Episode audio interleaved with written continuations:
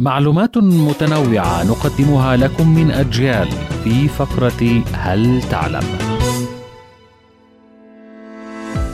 غير مقبول إفطار كل أسرة بمفردها في نيجيريا ولكن لابد أن تجمع الأطعمة التي تم إعدادها في كل منزل ويتم تقسيم المواد أمام أقرب منزل إلى جزئين أحدهما للرجال والآخر للنساء لكن الأغرب هو حرص كل أسرة على استضافة أحد الفقراء يوميا على مائدة الإفطار في رمضان كنوع من التكافل الاجتماعي خلال الشهر الفضيل.